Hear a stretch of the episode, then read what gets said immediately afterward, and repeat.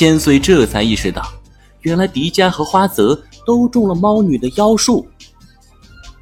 我没有宝石，但我愿意为姐姐拿到宝石。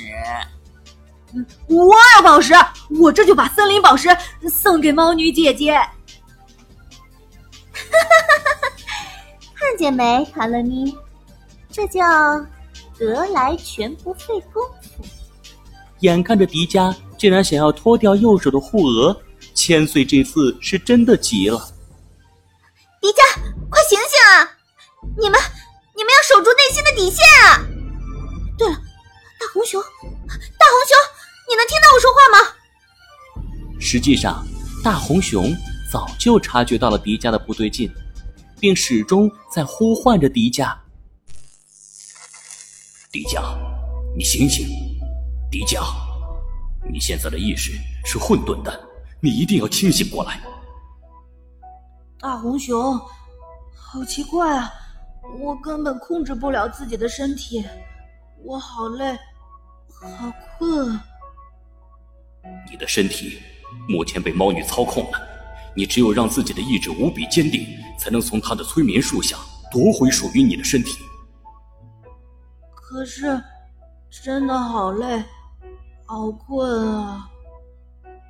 我们还要一起拯救世界，还要一起对抗蜥蜴帝国。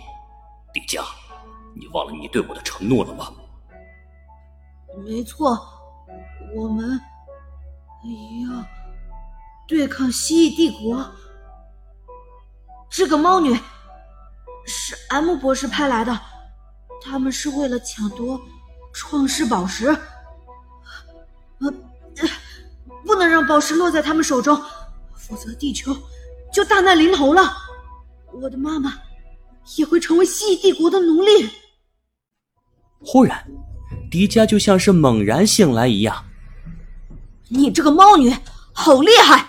我差一点就把宝石给你了，迪迦，猫女姐姐是多好的人呢！你快把宝石给她，这样我们才是好兄弟。花泽大少爷，你再不清醒一点，你的千岁小姐可要被卡乐咪抓走做实验去了。什么？千岁被抓走了？啊？迪迦，千岁不是好好的吗？不吓唬吓唬你，你现在还是猫女的小迷弟呢。迪迦，你还真不简单，竟然能从我的魅惑之术中清醒过来。看来必须得让你吃点苦头才是了。看招！猫女如闪电一般突然出现在迪迦面前，她的右手紧紧的掐住了迪迦的脖子。好快！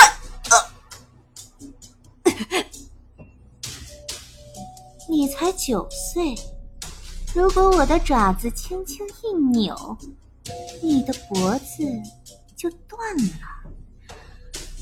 这么年纪轻轻的死了，岂不可惜？所以，乖乖的交出宝石吧。创世宝石是大红熊的，我不会给你们。猫女忽然亮出空闲的左手。她的左手的指甲缝里齐刷刷的出现了五把雪亮的刀片。哼，看你这么勇敢的份上，姐姐就给你一个奖励。这五把刀，你选一把吧，看看你究竟想死在哪一把刀下。